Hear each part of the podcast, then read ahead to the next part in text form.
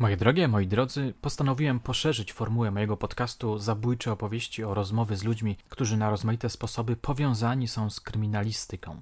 Pierwszym zwiastunem tego formatu była rozmowa z Filipem Czerwińskim, twórcą kanału Mafia kropka pe el i zarazem współautorem książki zatytułowanej Pershing Król Życia. Dzisiaj idę za ciosem i prezentuję Wam rozmowę z doktorem Andrzejem Gawlińskim, kryminalistykiem, suicydologiem, szkoleniowcem, autorem kilku książek poświęconych zbrodni. Nagrałem ją dwudziestego pierwszego sierpnia dwa tysiące dwudziestego roku w Poznaniu, w miejscu, gdzie mój znakomity kolega często prowadzi szkolenia. Precyzyjniej rzecz ujmując, niniejsze nagranie to opowieść o samobójstwie.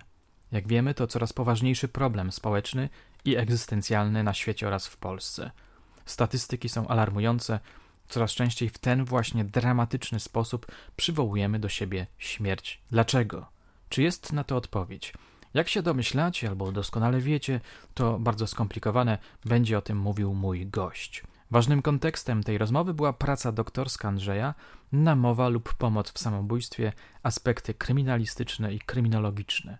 Praca miejscami niezwykle poruszająca. Wywiad będzie więc dotyczył również namowy i pomocy w samobójstwie. Przestępstwa nadzwyczaj oburzającego, z którym wymiar sprawiedliwości najwyraźniej słabo sobie jeszcze radzi. Posłuchajcie.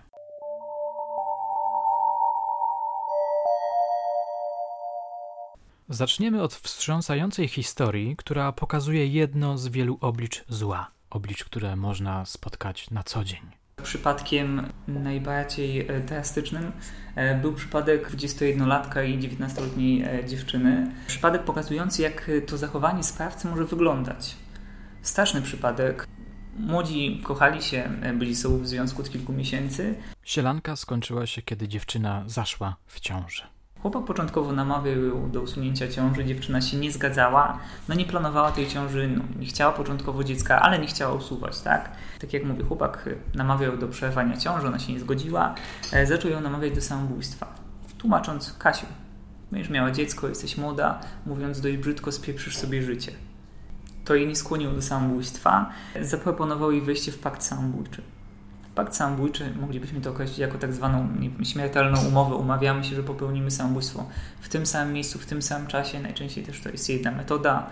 Jeżeli chodzi o te same pakty samobójcze, one też dotyczą bliskich osób. Chociaż coraz częściej, w związku z rozwojem sieci, spotykamy się z paktami samobójczymi zawiązywanymi na jakimś czacie, na grupie społecznościowej itd. No ale zaczął, zaczął jej proponować wejście w pakt samobójczy, podobnie tłumacząc: słuchaj, Kasiu, będziemy mieli dziecko, jesteśmy młodzi, no nie wytrzymamy tej presji otoczenia, nie, nie poradzimy sobie finansowo.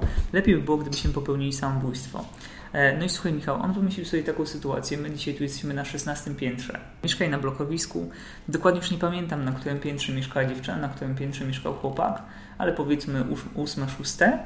Chłopak wymyślił sobie pakt samobójczy w postaci takiej: Kasiu, w poniedziałek o osiemnastej skaczemy. Pakt samobójczy. Tożsamość miejsca, metody, czasu, ale chłopak wymyślił sobie tego rodzaju pakt samobójczy, że on miał wyskoczyć u siebie z okna, ona u siebie. No jasny sygnał, że on w ogóle tej dziewczyny nie kochał, chciał tylko skłonić ją do tego samobójstwa. Pamiętam, że jeszcze po godzinie, po umówionej godzinie dzwonił do, do domu dziewczyny i pytał się matki dziewczyny i brata, co u Kasi słychać. Później, kiedy no nic nie pomogło, ani te, te prośby, to naleganie o usunięcie ciąży, ani namowa do samobójstwa, ani też propozycja paktu samobójczego, e, zaczął dziewczynę szantażować. Na spotkaniu nagle wyciągał nóż i e, mówił, patrząc jej, patrząc się jej w twarz: słuchaj, Kasiu, jak nie popełnisz samobójstwa i ja popełnię samobójstwo, obciążę cię i to będzie twoja wina, zniszczę ci życie. To też nie pomogło e, w oczach chłopaka do pozbycia się problemu i dosypał dziewczynie do soku amfetaminy. To, był taki, to było takie ostatnie jego działanie w związku z, z, z tą relacją z, ze swoją dziewczyną, z Kasią. Dziewczyna oczywiście wylądowała w szpitalu, przeżyła całe szczęście, tylko do końca tego też nie ustalono, jakiego skutku oczekiwał. Czy tego, żeby, stało, żeby, żeby dziewczyna poroniła, żeby tego dziecka nie było, czy, mówiąc brzydko, chciał się jej pozbyć. Młody sprawca, dwadzieścia jeden lat, a pokazuje ta sprawa dość dużą eskalację w jego zachowaniu. I takich przypadków, kiedy, kiedy no, te osoby bliskie, wydaje mi się, skłaniają do samobójstwa, jest, jest, jest dużo. Ta statystyka, którą my mamy, kilkadziesiąt, kilkaset tych przypadków dotyczących przestępstwa, tam jakieś postępowania wszczęte, to tylko no, kropla w morzu. Tego jest więcej.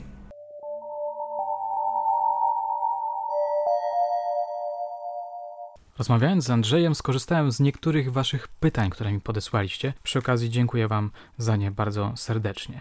Oto jedno z nich. Polska przoduje w statystykach dotyczących samobójstw. To przerażające. Z czego to wynika, że nasz kraj jest liderem w tej statystyce? Wydaje mi się, że w Polsce ten problem będzie jeszcze większy. Tak czy inaczej liczby, o których no, często zapominamy, są przerażające. Bo jak spojrzymy na statystyki, faktycznie Polska jest no, w czołówce, w niechlubnej czołówce państw europejskich z najwyższym współczynnikiem samobójstw. Najwyższy współczynnik jest na Litwie. Ogólnie też wydaje mi się, że w tym kontekście no, Polski ogólnie warto zauważyć, że cały były blok wschodni przoduje w, w liczbie samobójstw. Przyczyn jest wiele. Łączą się jakieś czynniki gospodarcze, społeczne, też kulturowe powiedzmy. Jeżeli chodzi o świat, Polska zajmuje około dwudziestego do dwudziestego piątego miejsca, już nie pamiętam jak, jak, jak to wynika z danych podawanych przez W H O, ale faktycznie duży problem, tych samobójstw jest dużo. Jeżeli spojrzymy właśnie na statystykę na przykład Komendy Głównej Policji, to mamy każdego roku w Polsce średnio powiedzmy pięć i pół tysiąca samobójczych zgonów, olbrzymia liczba, patrząc na przykład, że mamy około pięćset zabójstw, około dwa i pół tysiąca śmiertelnych ofiar wypadków drogowych. Jeżeli spojrzymy z kolei na próby samobójcze, tam mamy około osiem do dziesięciu tysięcy, ale my w suicydologii nieoficjalnie szacujemy, że każdego roku w Polsce około sześćdziesiąt tysięcy ludzi podejmuje zamachu na swoje życie. Podejmuje się zamachu na swoje życie. sześćdziesiąt tysięcy? Dokładnie, olbrzymia liczba. Tylko to nie kończy się zgonem z wielu powodów. Nie zadziałała metoda, ktoś zmienił zdanie, pojawiły się osoby trzecie. W ogóle mamy, wydaje mi się, że dość duży problem z w ogóle wskazaniem dokładnej liczby tych samobójstw. Wiele przypadków nie jest nigdzie zgłaszanych. Mam na myśli próby samobójcze, bo samobójstwo też jest tematem tabu. No, nikt się nie przyzna, że żona nałykała się tabletek, syn chciał się powiesić. Bo mówię, wstyd. Wydaje mi się, że ten wstyd w połączeniu z, z taką niechęcią do publicznego mówienia o tym problemie powoduje, że ta liczba jest tak czy inaczej niejasna, niepełna. Plus musimy wspomnieć, że oprócz statystyki Komendy Głównej Policji mamy statystykę G U S-u, czyli Głównego Urzędu Statystycznego. Co ciekawe, te liczby różnią się od siebie, no bo mamy też inne, inne podłoże kwalifikacji tych, tych czynów. Plus mamy oczywiście statystykę W H O, czyli Światowej Organizacji Zdrowia. Ona podaje też nieco inne dane, jeżeli chodzi o Polskę, więc dość taki też duży chaos informacyjny związany z samobójstwami. Ale faktycznie zgodzę się tutaj z, z, z swoją słuchaczką, że mamy olbrzymią liczbę, duży problem. Od powiedzmy od okresu po drugiej wojnie, wojnie światowej ta liczba samobójstw wzrasta. No tylko też musimy sobie uświadomić dwie definicje. Samobójstwo zakończone zgonem plus próba samobójcza. To są no, dwa, zupełnie, dwa zupełnie oddzielne zjawiska i mamy, wydaje mi się, ciekawy z punktu widzenia suicydologii trend.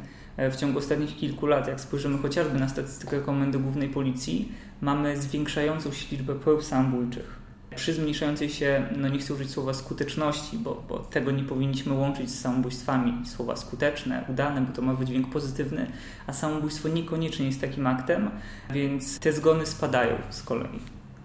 I co to nam mówi o, o nas, o naszym dobrostanie, o, o naszym życiu?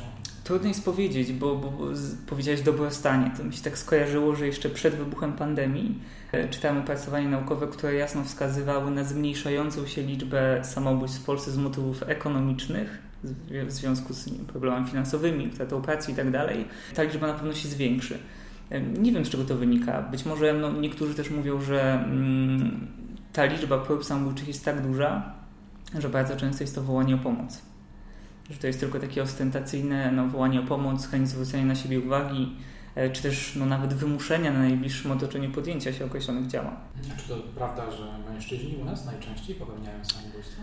Jeżeli właśnie spojrzymy na statystykę, to tak, tylko jeżeli musimy ograniczyć to słowo samobójstwo też no, na samobójstwo zakończone zgonem plus próbę samobójczą. Statystyka jasno mówi, że mężczyźni w Polsce mniej więcej pięciokrotnie czy też czterokrotnie, już dokładnie nie pamiętam, częściej są samobójcami, częściej no, podejmuje się zamachu na własne życie, które kończy się zgonem. Ta liczba kobiet, szczerze mówiąc, jest dość trudna do, do oszacowania. Kobiety zwykle wykorzystują tak zwane miękkie metody, czyli przedawkowanie. I no, ile przypadków zakończyło się szczęśliwie, że kobieta skoń- zmieniła zdanie, czy też zwymiotowała, pojawiły się osoby trzecie, czy też spożyła zbyt mało danego leku, no trudno jest szacować. Niektórzy pominają, że no, faktycznie kobiety o wiele częściej podejmują się, podejmują się zamach na własne życie. E, tylko mówię, te przypadki są ujawniane też y, oficjalnie, to mężczyzna najczęściej popełnia samobójstwo, to samobójstwo kończy się zgonem. Chociaż ciekawy kontekst, bo jak spojrzymy no, na cały świat, e, wydaje mi się, że w przeważającej większości państw e, to mężczyźni są częściej samobójcami, e, ale są pewne regiony na świecie, gdzie to kobiety o wiele częściej podejmują się zamachu na własne życie. Tak jest na przykład w Indiach e, i w, w wielu państwach e, Azji. Więc to jest też ciekawy aspekt. Czy te trendy, mówimy teraz o Polsce, czy te trendy jakoś się zmieniają w toku dziejów, w toku historii? Cały czas obserwujemy no, wzrastającą liczbę samobójstw, chociaż czasem ona, ta, ta, ta krzywa samobójstw ulega wypłaszczeniu. Czasem w niektórych latach jest ich mniej. Jak spojrzymy na statystykę, to na przykład mniej było w dwa tysiące siódmym, spadek do trzy i pół tysiąca, trzy tysiące osiemset. Wydaje mi się, że, bo czasem mówimy, że samobójstwa, ta liczba samobójstw w danym państwie, w danej społeczności, w danym regionie odzwierciedla stopień integracji jednostki ze społeczeństwem. Jak spojrzymy na takie społeczności, które są powiązane ze sobą wieloma więzami, te jednostki wchodzą w wiele, wiele powiedzmy, relacji, tam tych samobójstw faktycznie jest mniej. Czyli jak ludzie czują się jednością, czyli mają jakiś wspólny cel, czują, że, że jeden stoi za drugim. U nas, jak przypominam sobie wszystkie lata, powiedzmy, po drugiej wojnie światowej, no to teoretycznie mamy tu wzrastającą liczbę samobójstw, z tym, że były, było kilka lat w historii Polski, kiedy ta liczba samobójstw wystopowała, czy nawet się zmniejszyła. Był to przełom osiemdziesiąty dziewiąty, dziewięćdziesiąty, dziewięćdziesiąty pierwszy. To też pokazuje no, nastawienie społeczeństwa polskiego, czego oczekiwano. Bo no, wydaje się, że samobójstwo to problem jednostki, oczywiście, ale wiele innych rzeczy ma na to wpływ, czy może też być okolicznością sprzyjającą, że człowiek popełni samobójstwo. W tamtych latach, zobacz, wydaje się, że my Polacy mieliśmy jeden cel, ważny cel, najważniejszy, najważniejszy no, który przyświecał, przyćmił wszystko inne. Nie? Ale, no tak, ale z drugiej strony mówi się o tym, że ten czas przełomu to był też czas lęków, niepokojów, ludzie nie, bali się o przyszłość. Nie było wiadomo co dalej, dokładnie. I y, ludzie też, wydaje mi się, że mieli dość duże oczekiwania do tego, co będzie po. No i te oczekiwania niekoniecznie się sprawdziły. Też wiele osób nie mogło się dostosować do tego, co było później, po, po tym przełomie. Więc y, no, ta liczba y, później znowu wzrosła. Hmm. Ciekawy przykład ze zmniejszającą się liczbą wspomniałem o dwa tysiące siódmym. Też zastanawiałem się, skąd ten dwa tysiące siódmy, bo przecież w historii Polski nie wydarzyło się teoretycznie nic takiego ważnego. dwa tysiące czwarty, wejście do Unii Europejskiej. Myślałem, że wtedy na przykład zaobserwujemy mniejszą liczbę samobójstw. Okazuje się, że w dwa tysiące siódmym rozszerzono rynek pracy dla Polaków. Wiele osób wyjechało i to też, czy też no, polepszyła się jakość życia i to też miało wpływ może na to, że, że ta liczba jakoś tam nam zmalała.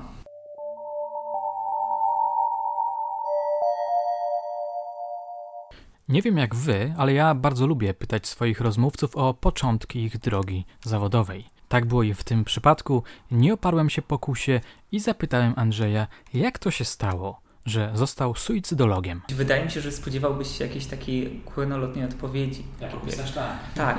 Po części proza życia ja w ogóle studiowałem prawo i dość szybko zorientowałem się, że pójście na aplikację adwokacką, radcowską, notarialną nie jest dla mnie. Na drugim roku dodatkowo doszły zajęcia z medycyny sądowej ze świetnym profesorem i tak postanowiłem zająć się czymś innym. Bo to było ciekawe, no, medycyna sądowa przecież, no, wszyscy pamiętam, mieliśmy wykład w piątek na godzinę ósmą i większość, większość roku, o ile nie wszyscy, pojawiali się na tym wykładzie na godzinę ósmą w piątek, ponad sto pięćdziesiąt osób załóżmy, bo zajęcia były fenomenalne i to chyba wzbudziło we mnie ciekawość do kryminalistyki, samobójstwa. Wspomniałem, że ta odpowiedź może wydać się taka, znaczy, wyda się na pewno taka dość banalna. Pamiętam, jak szukałem tematu pracy magisterskiej, napisałem pracę w Katedrze Kryminalistyki i Medycyny Sądowej, więc temat musiał zahaczać o, o śmierć. Zacząłem szukać tematu i tak spojrzałem na wszystkich moich znajomych. Zabójstwa, profilowanie, seryjni zabójcy. Nikt jakoś nie chciał wziąć tych samobójstw. No ja po części tak, no może nie na przekór wszystkim, ale mówię, dlaczego nikt się, nikt się tego tematu nie podejmuje? Bo zbyt skomplikowany, bo, bo mało publikacji i tak dalej. No i napisałem pracę magisterską, która w dużym stopniu zahaczała o te samobójstwa. Później napisałem pracę doktorską też o samobójstwach. Więc to wyszło z jednej strony z prozy życia, ta, ta w ogóle kryminalistyka, no a z drugiej strony chyba ta praca magisterska ukształtowała moje zainteresowanie naukowe i później właśnie podjęcie się tego tematu w doktoracie. A coś dokładniej Cię zaintrygowało w samobójstwach? Jakiś problem? Wiesz co, jak napisałem pracę magisterską, to szukałem tematu doktoratu. E, przyznam się szczerze, że tego tematu szukałem dość długo, e, bo też wychodziłem z założenia, że skoro mamy tak dużą liczbę samobójstw, to wszelkie aspekty tego samobójstwa, tego zjawiska są już omówione w literaturze przedmiotu. E, czy też no, wszelkiego rodzaju badania no, zostały przeprowadzone. Szukałem, błądzi, błądziłem jak we mgle, a okazało się, że, że jest artykuł sto pięćdziesiąt jeden kodeksu karnego, czyli namowa lub pomoc w samobójstwie i no, zacząłem się zastanawiać, na ile faktycznie osoby trzecie mają wpływ na tą, na tą osobę, która no, decyduje się odebrać sobie życie. Czyli mamy namowę lub pomoc w samobójstwie. E, przyznam się szczerze, że mm, podjąłem się badań e, dzisiaj. Mocno bym się zastanowił, czy podjęcie takich badań z punktu widzenia technicznego. E, jeżeli spojrzymy na statystykę, tak jak mówiłem na początku, mamy kilka tysięcy samobójczych zgonów. Prześledziłem statystyki policyjne, statystyki wymiaru sprawiedliwości. Badałem piętnaście lat, Michał, lata dwa tysiące do dwa tysiące czternastego. Łącznie wyszło mi e, około dziewięćdziesiąt tysięcy samobójstw, powiedzmy prób samobójczych, tych, tych zgonów było powiedzmy to siedemdziesiąt pięć procent z tego. E, no i zakładałem, że te przypadki tego przestępstwa będą o wiele częściej ujawniane i te sprawy znajdą się w sądzie, sprawca zostanie skazany. Prześledziłem dane z wszystkich czterdziestu pięciu sądów, sądów okręgowych w Polsce, no bo znalazłem w statystyce policyjnej trzydzieści tysięcy postępowań wszczętych. Znalazłem też bodajże sto dziesięć przestępstw stwierdzonych. Przestępstwo stwierdzone w statystyce jeszcze nie oznacza tego, że akt oskarżenia został wniesiony do sądu, ale sobie założyłem, że powiedzmy czterdzieści pięć sądów, sto dziesięć przestępstw stwierdzonych, ileś tam aktów oskarżenia trafiło do sądów. Otóż okazało się, że przez te piętnaście lat mieliśmy tylko dwadzieścia skazań za artykuł sto pięćdziesiąt jeden kodeksu karnego. No i faktycznie te badania najpierw objęły czterdzieści pięć sądów, a później do trzynastu musiałem fizycznie sam pojechać i przebadać te akta. Więc ta namowa i pomoc, ten wpływ, Michał, osób trzecich, wiesz, bo to dla nas wydaje się dość abstrakcyjne. I też szczerze, pod kątem wykrywczym i dowodowym, strasznie trudne przestępstwo. Już pomijam sam fakt, że jak jeździłem po sądach i, i ja rozmawiałem z sędziami i tak dalej, to dziwili się, że oni w ogóle taki przypadek mieli u siebie w sądzie, bo ten sto pięćdziesiąt jeden fizycznie w kodeksie jest, ale jest to tak jakby martwy zapis, te, te przestępstwa są rzadko ujawniane, no bo faktycznie te sprawy, którymi ja się zajmowałem przy doktoracie, nie chcę może użyć słowa wyjątkowe, ale one były... Mm, Znaczy, z pewnością mogłyby zapisać się w annałach polskiej kryminalistyki. Ogromny szacunek dla, dla śledczych, którzy, no, któremu udało się to udowodnić, wykryć i udowodnić. E, no bo mamy taką sytuację, przez trzy miesiące mąż podchodzi do żony, odchyla jej włosy do tyłu i szepcze do ucha, kiedy w końcu zdechniesz, kochanie. Albo mamy sytuację, dziewczyna siedzi na czwartym, piątym, już nie, piątym, już nie pamiętam, piętrze e, na zewnętrznym parapecie okna. Siedzi, na dole stoi jej chłopak, i woła do niej dwa słowa, no skacz. Dziewczyna skoczyła. Więc duże problemy są z oceną tego związku przyczynowo-skutkowego. Czy ja, mówiąc do ciebie teraz idź się powieść, no miałem jakiś wpływ, czy nie? Więc to przestępstwo też najczęściej spotykane jest pomiędzy bliskimi osobami. Więc to też powoduje, no, że te problemy wykrywcze, wykrywcze gdzieś tam są. No bo jeżeli ktoś popełni samobójstwo, nie obciąży tego sprawcy, nie dostawi listu pożegnalnego, nie było świadków, trudno jest to udowodnić, wykryć, udowodnić. Natomiast jeżeli ktoś przeżyje, to rzadko zdarza się, biorąc pod uwagę ten związek emocjonalny, że będzie zeznawał przeciwko bliskiej osobie. Więc mówię, ten wpływ osób trzecich.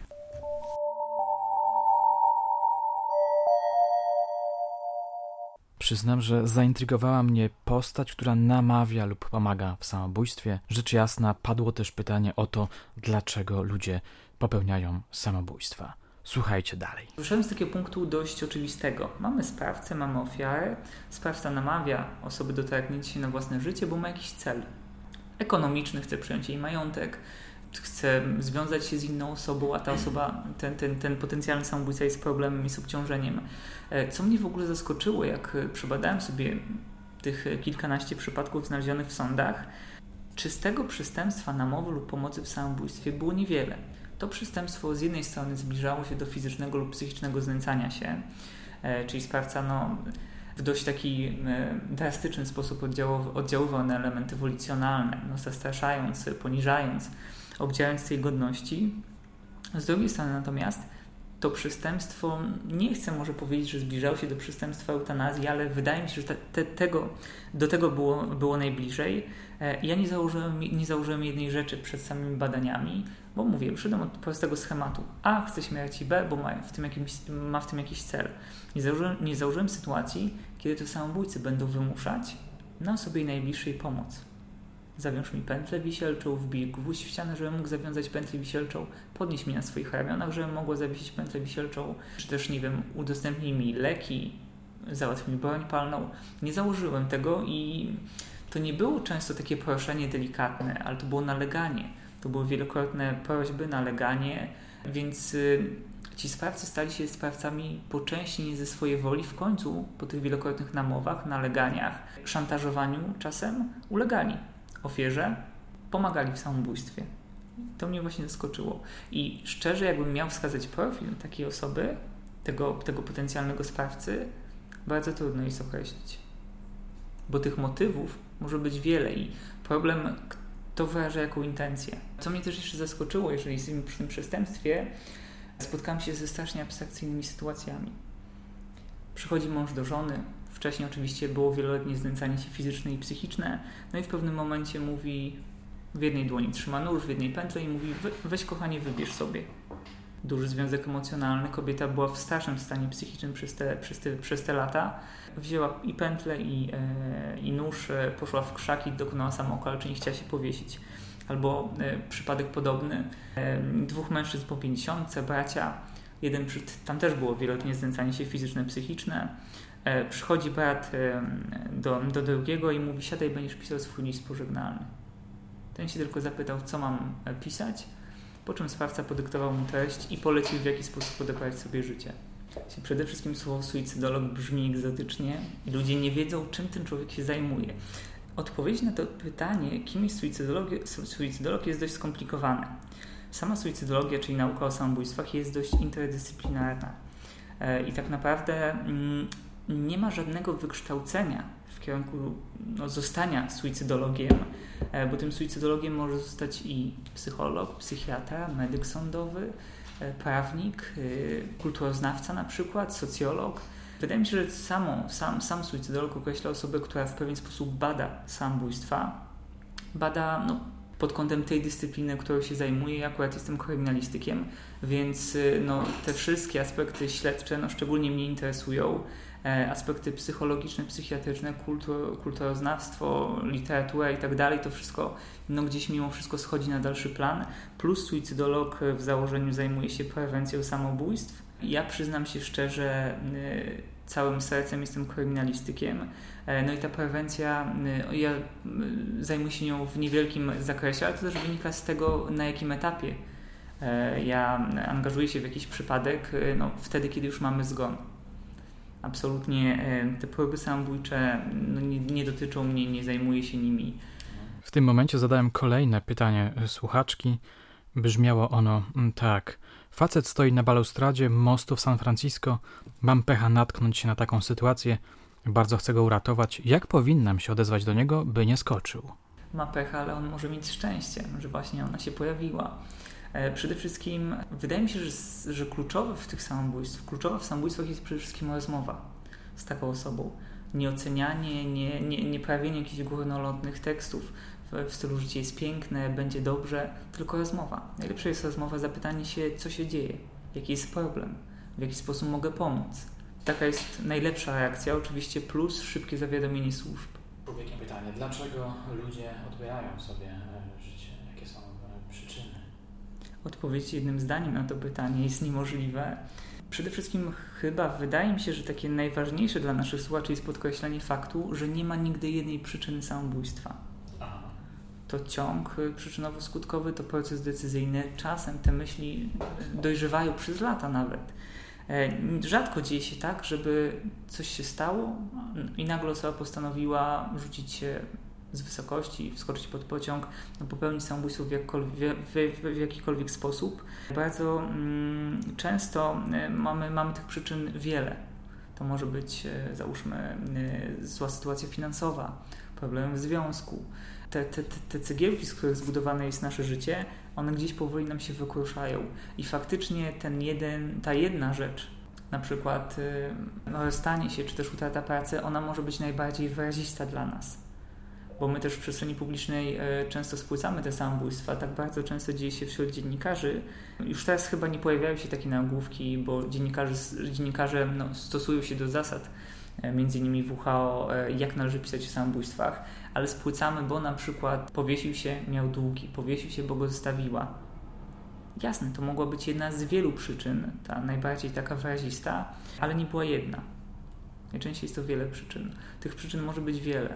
Wydaje mi się, że też odpowiedzenie na, na samo pytanie, dlaczego człowiek odbiera sobie życie, jest takim fundamentalnym pytaniem, na które my cały czas staramy się odpowiedzieć. I przyznam się szczerze, że im więcej badam te samobójstwa, tym mniej to zjawisko rozumiem.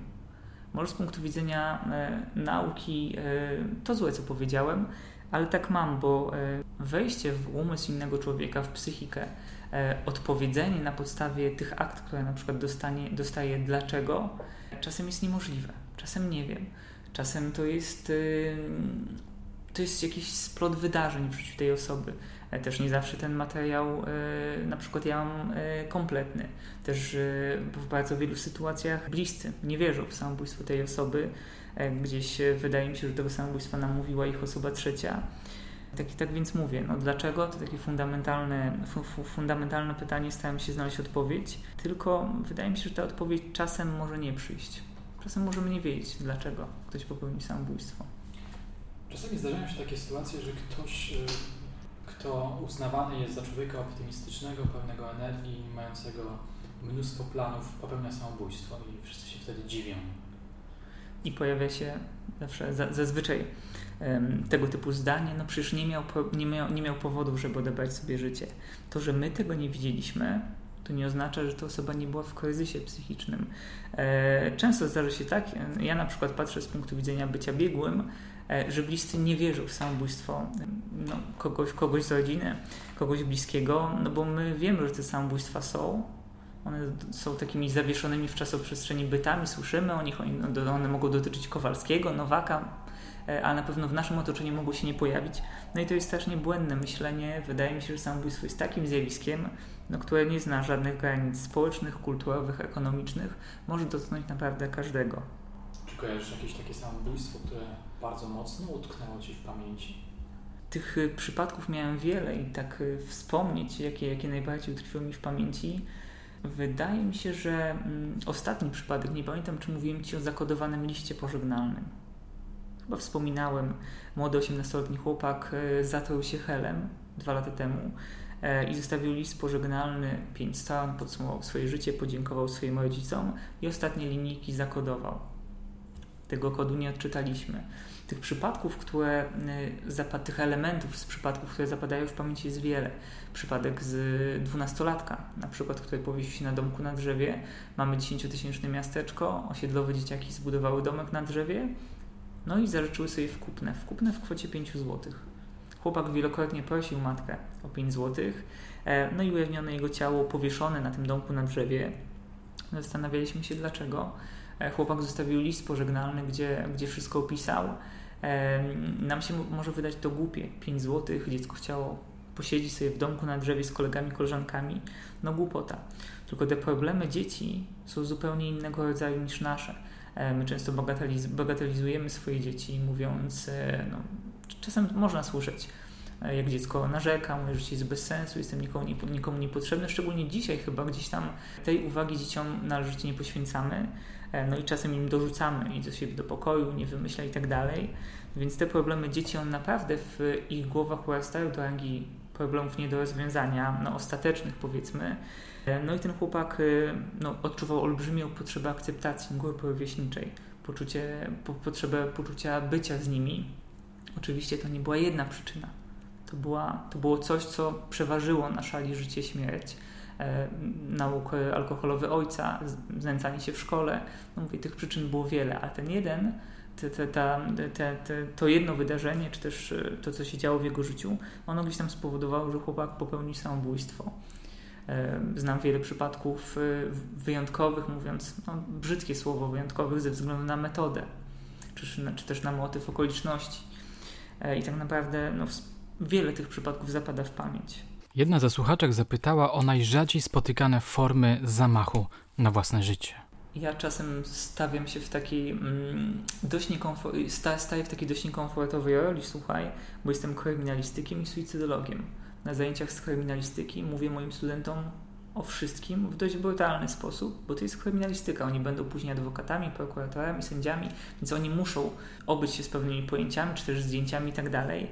No ale jestem też suicydologiem i suicydolog zajmuje się prewencją e, i gdybym miał się trzymać zasad W H O, no nie mógłbym odpowiedzieć na to pytanie, bo wszelkiego rodzaju e, mówienie o metodach jest e, może nie zakazane, ale jest niewskazane.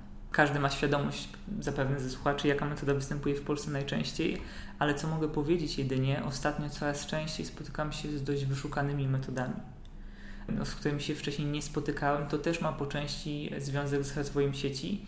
Osoby wyszukują pewne specyfiki w internecie i kupują, żeby odebrać sobie przy ich użyciu e, życie. No, nie będę, nie, nie będę wymieniał tych środków, ale, ale mówię, te metody gdzieś nam się zmieniają. Ostatnio są dość... E, dość wyszukane.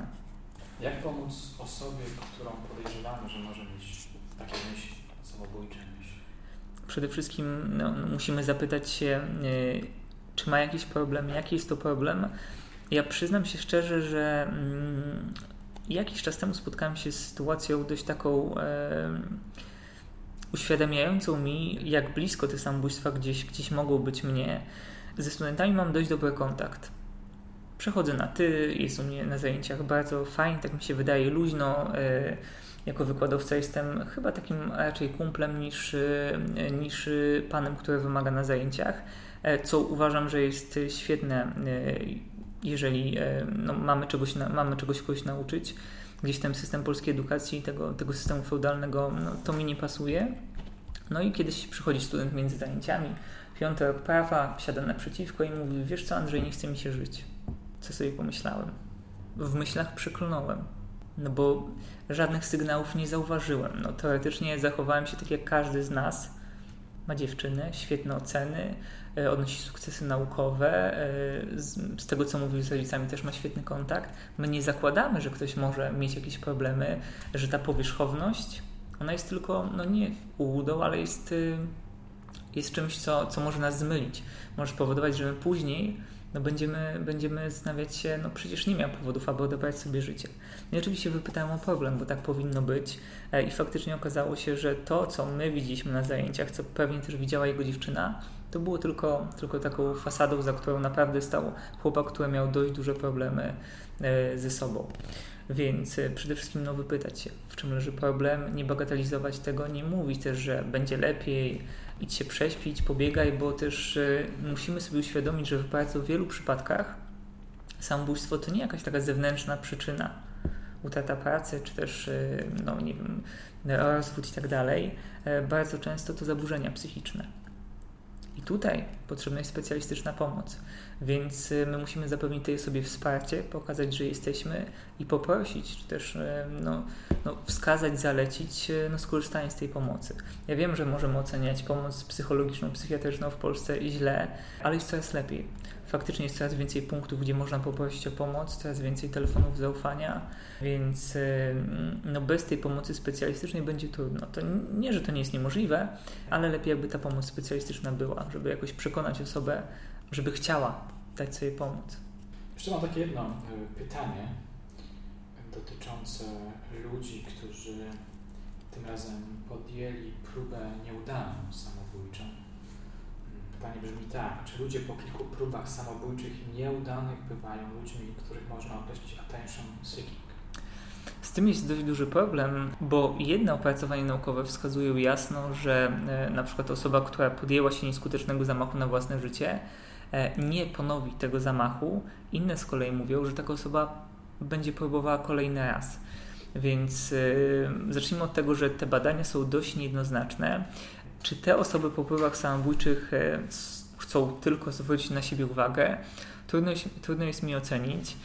faktycznie spotykamy się z takimi sytuacjami samookaleczeń, podejmowania się jakich, jakichś czynności przeciwko sobie, kiedy osoby no, chcą zwrócić na siebie uwagę. E, mamy coś takiego jak termin chroniczny samobójca. On dotyczy osób, które bardzo często mówią o swoim samobójstwie. Oni jeszcze nie podejmują tego zamachu, nie podejmują działania przeciwko sobie, ale mówią. Bardzo często mówią, wysyłają tych sygnałów dużo. No i to jest dość mylne takie na, na ich otoczeniu, no bo jeżeli my tych sygnałów widzimy wiele, słyszymy wiele, a nie widzimy skutku, no to wydaje nam się, że ta osoba nie podejmie się zamachu na własne życie, co jest błędem, bo w większości przypadków ci chroniczni samobójcy, czyli osoby, które o tym komunikują, no podejmą się zamachu na własne życie. Wiesz co, Michał, problem pojawia się z określeniem tych samych sygnałów, no bo badania naukowe mówią jasno, cztery na pięć samobójców wysyła jakiś sygnał. Zmiana w zachowaniu, słownie mówi o tym, pojawiają się jakieś gesty, żegnanie się z bliskimi, rozdawanie swoich rzeczy, porządkowanie swoich spraw i tak dalej. Ale określenie tego, czy to już jest jakiś sygnał ostrzegawczy dla nas, no jest dość trudne, bo zobacz, każdemu z nas zdarza się mieć gorszy okres w życiu. Jesteśmy przemęczeni pracą. Ja na przykład jestem strasznym pesymistą i moi studenci pewnie już mają mnie dość. Strasznie im marudzę na zajęciach, jestem pesymistą, bardzo często mówię, że jestem zmęczony, że mi się nie chce, no ale to nie oznacza, że podejmę się zamachu na własne życie, że myślę o tym. Po prostu no, przemęczony jestem i tyle. Więc no, wyłapanie, kiedy ktoś mówi i ma w planach popełnić samobójstwo, a kiedy jest to po prostu zwykłe mówienie, no to jest dość trudne.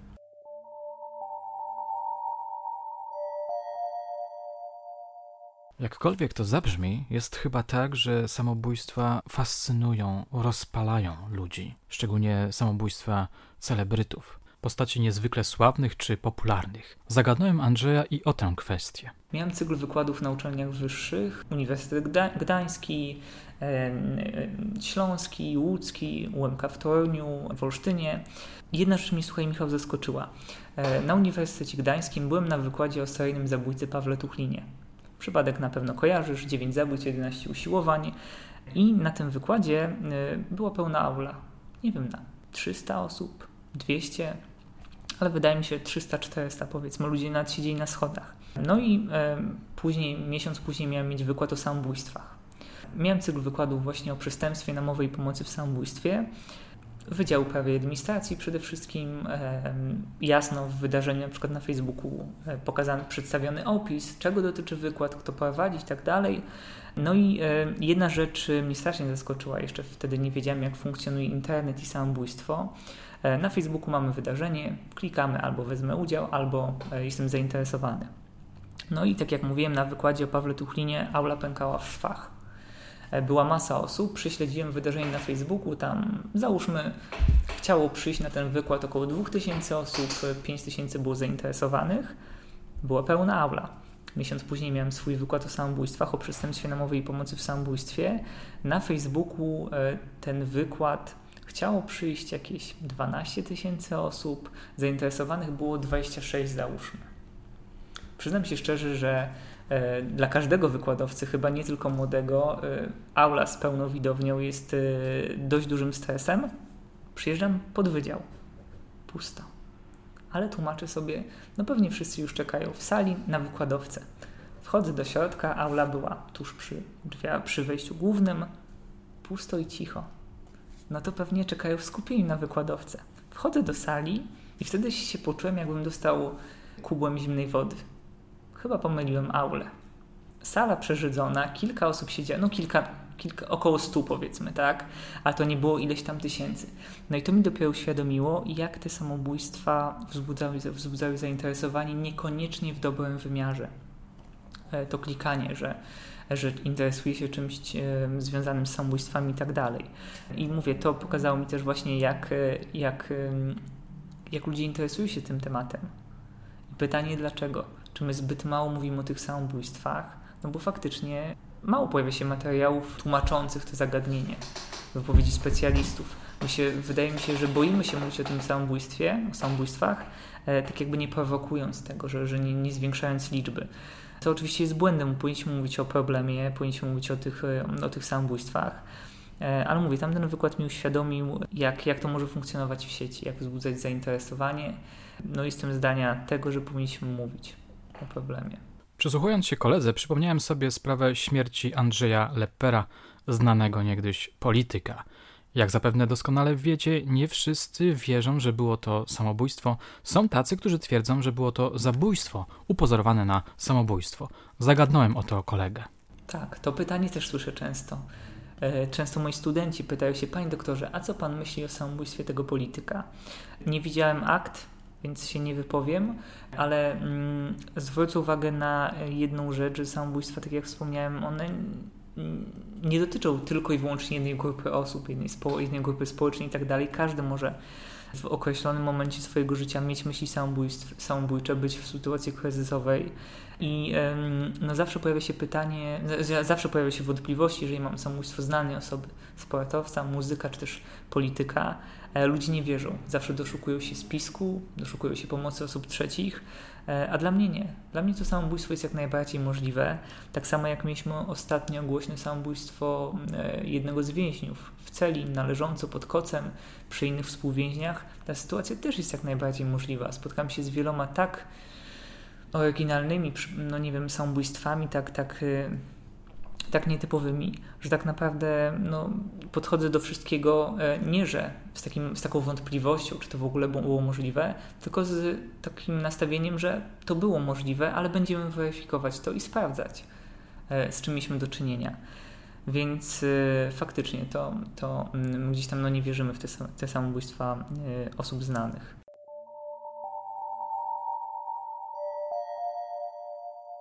Andrzej w swojej książce wspomina, że nowe technologie przeobraziły zjawisko samobójstwa. Nawiązałem więc i do tego wątku. Na pewno widziałeś film Sala samobójców. Ja pamiętam, oglądałem pierwszą część tego filmu jeszcze jako student. To był dwa tysiące trzynasty jedenasty, nie pamiętam już dokładnie, ale, ale o kilka ładnych lat temu.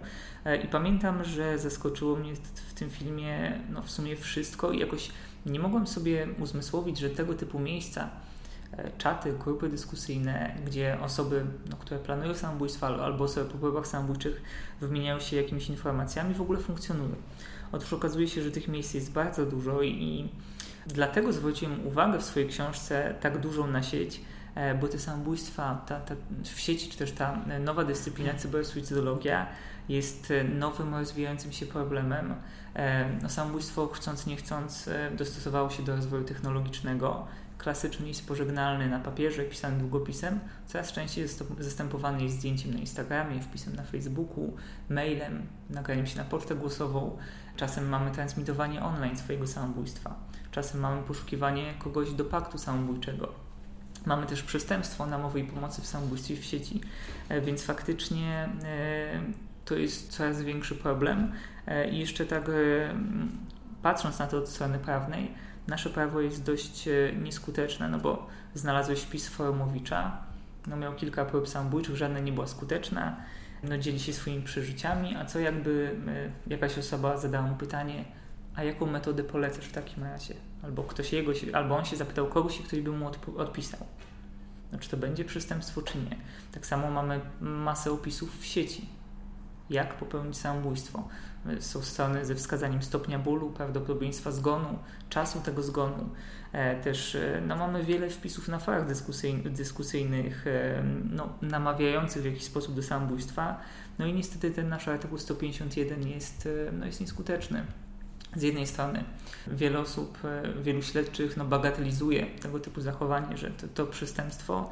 Z drugiej strony e, takie mówienie otwarcie o samobójstwie no jeszcze przestępstwem, czy też pisanie o nim jeszcze przestępstwem nie jest. Musi wystąp- wystąpić związek przyczynowo-skutkowy pomiędzy A i B, więc e, banowanie stron, czatów, grup dyskusyjnych no, na nic się zda niestety. Andrzej Gawliński udziela się również jako biegły suicydolog. Poprosiłem go o wytłumaczenie, na czym polega jego praca. To nie jest nic, nie jest nic widowiskowego.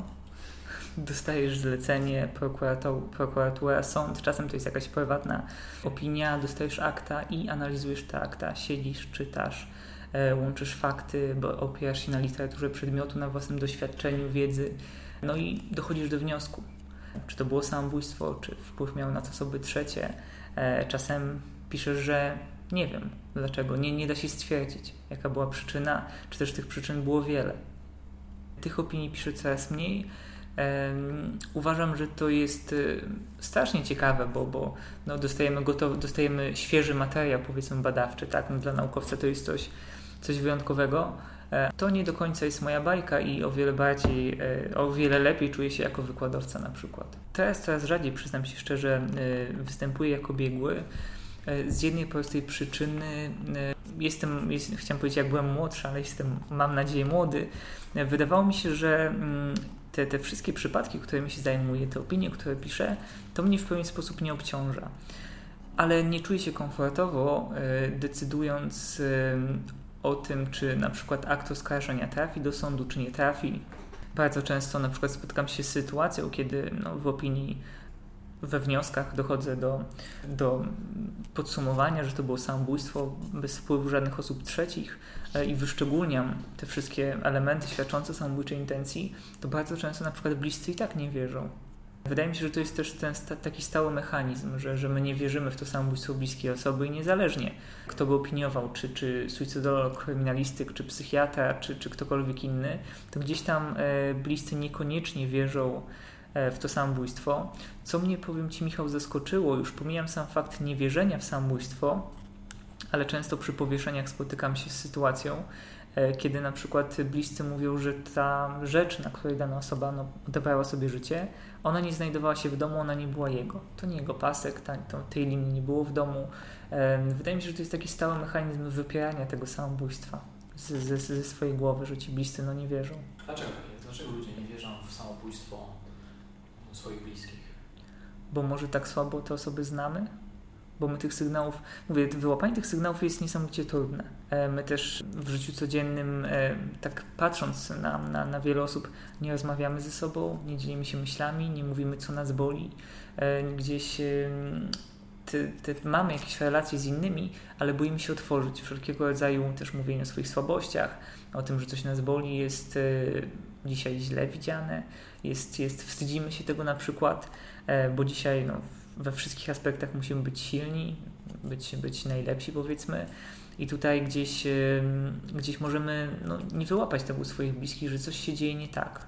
Bo jak mieszkamy z kimś na co dzień, też no, wszystko wydaje nam się zwykłe. No. Zmienił, nie wiem, wygląd, włosy, przemalował. No okej, okay, no to może miał taki kaprys.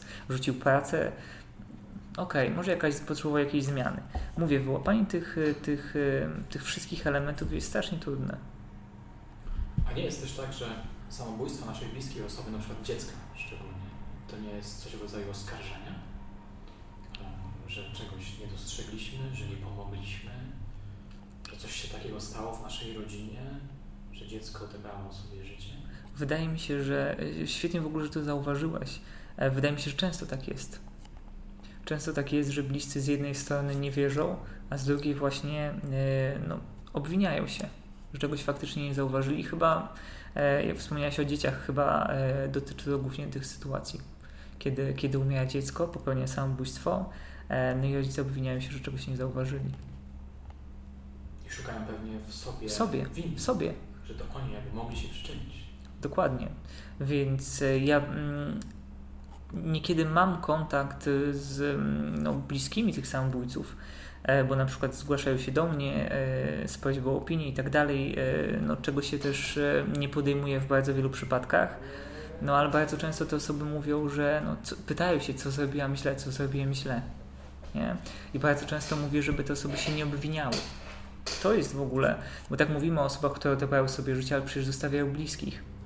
Wydaje mi się, że, że no, warte zauważenia jest też to e, i podkreślenie, bo może będą nas słuchały takie osoby, żeby się nie obwiniać. Bo naprawdę wyłapać te sygnały jest bardzo trudno. Też w odpowiednim momencie zareagować no, no nie jest tak łatwo. Nie?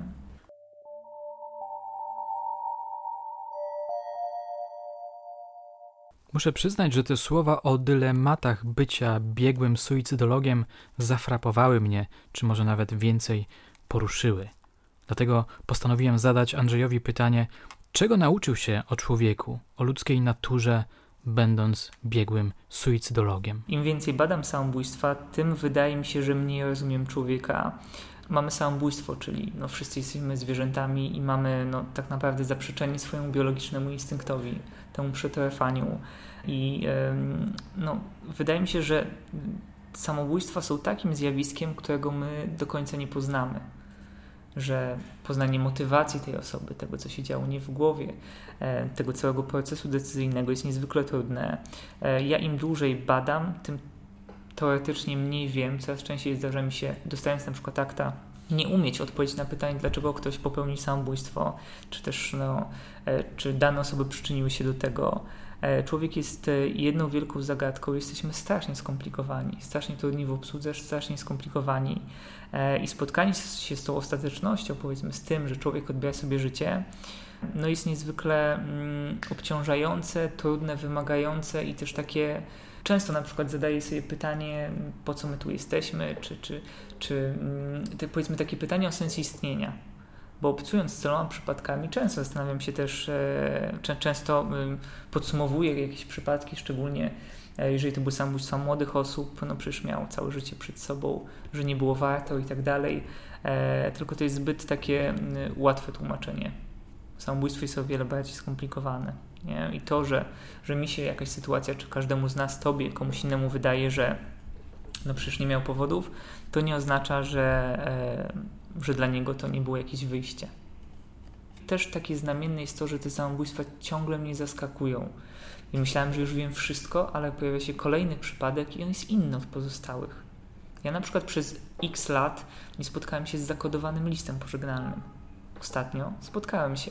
Spotkałem się z jakąś tam metodą. Ostatnio spotkałem się z dwoma takimi przypadkami. Więc ciągle pojawia się coś nowego. I wtedy, kiedy ja już... Wydaje mi się, że, że, że mam pewną wiedzę ustabilizowaną, usystematyzowaną, no to te samobójstwa są jak człowiek, nieprzewidywalne. Nie wiesz, co, co trafi się znowu, nie? Jaki będzie kolejny przypadek.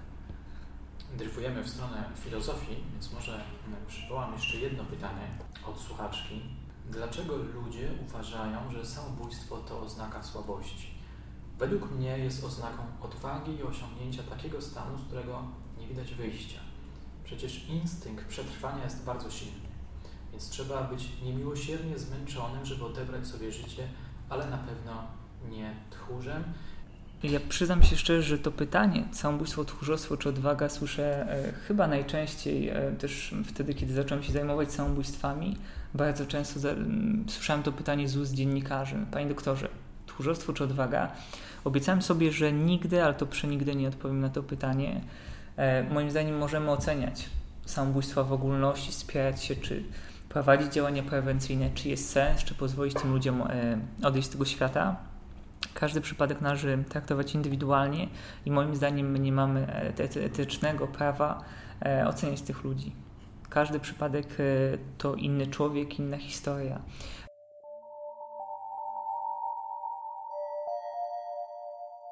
Moje drogie, moi drodzy, zmierzamy już do końca rozmowy, którą pozwoliłem sobie zatytułować Samobójstwo to zagadka. Mam nadzieję, że zaintrygowała Was, zainspirowała, może czegoś nauczyła nowego. Jeśli chcielibyście zaproponować kolejnego rozmówcę czy rozmówczynię, dajcie znać, czekam na Wasze kandydatury. Oddam jeszcze na chwilę głos Andrzejowi Gawlińskiemu i żegnam się z Wami bardzo serdecznie. Do usłyszenia. Większość ludzi boi się tego tematu, nie chce mówić, wstydzi się, a wydaje mi się, że takie działania jak Twoje na przykład są potrzebne, bo też pod tym Twoim podcastem zamieścisz telefony pomocowe. I co też jest niezwykle istotne, że te miejsca do pomocy są i też myślę, że fajnie jakbyśmy zakończyli ten podcast takim przesłaniem, że warto szukać pomocy, że zawsze jest miejsce, żeby znaleźć pomoc i zawsze może się pojawić ktoś, kto, kto w życiu jakoś nam pomoże. Zawsze jest nadzieja. Zawsze jest nadzieja, jasne. Więc nie dziękuj mi, to ja dziękuję Tobie, że, że wpadłeś na ten pomysł. I mam nadzieję, że Twoim słuchaczom Zabójczych Opowieści ten nieco inny odcinek Ci spodoba.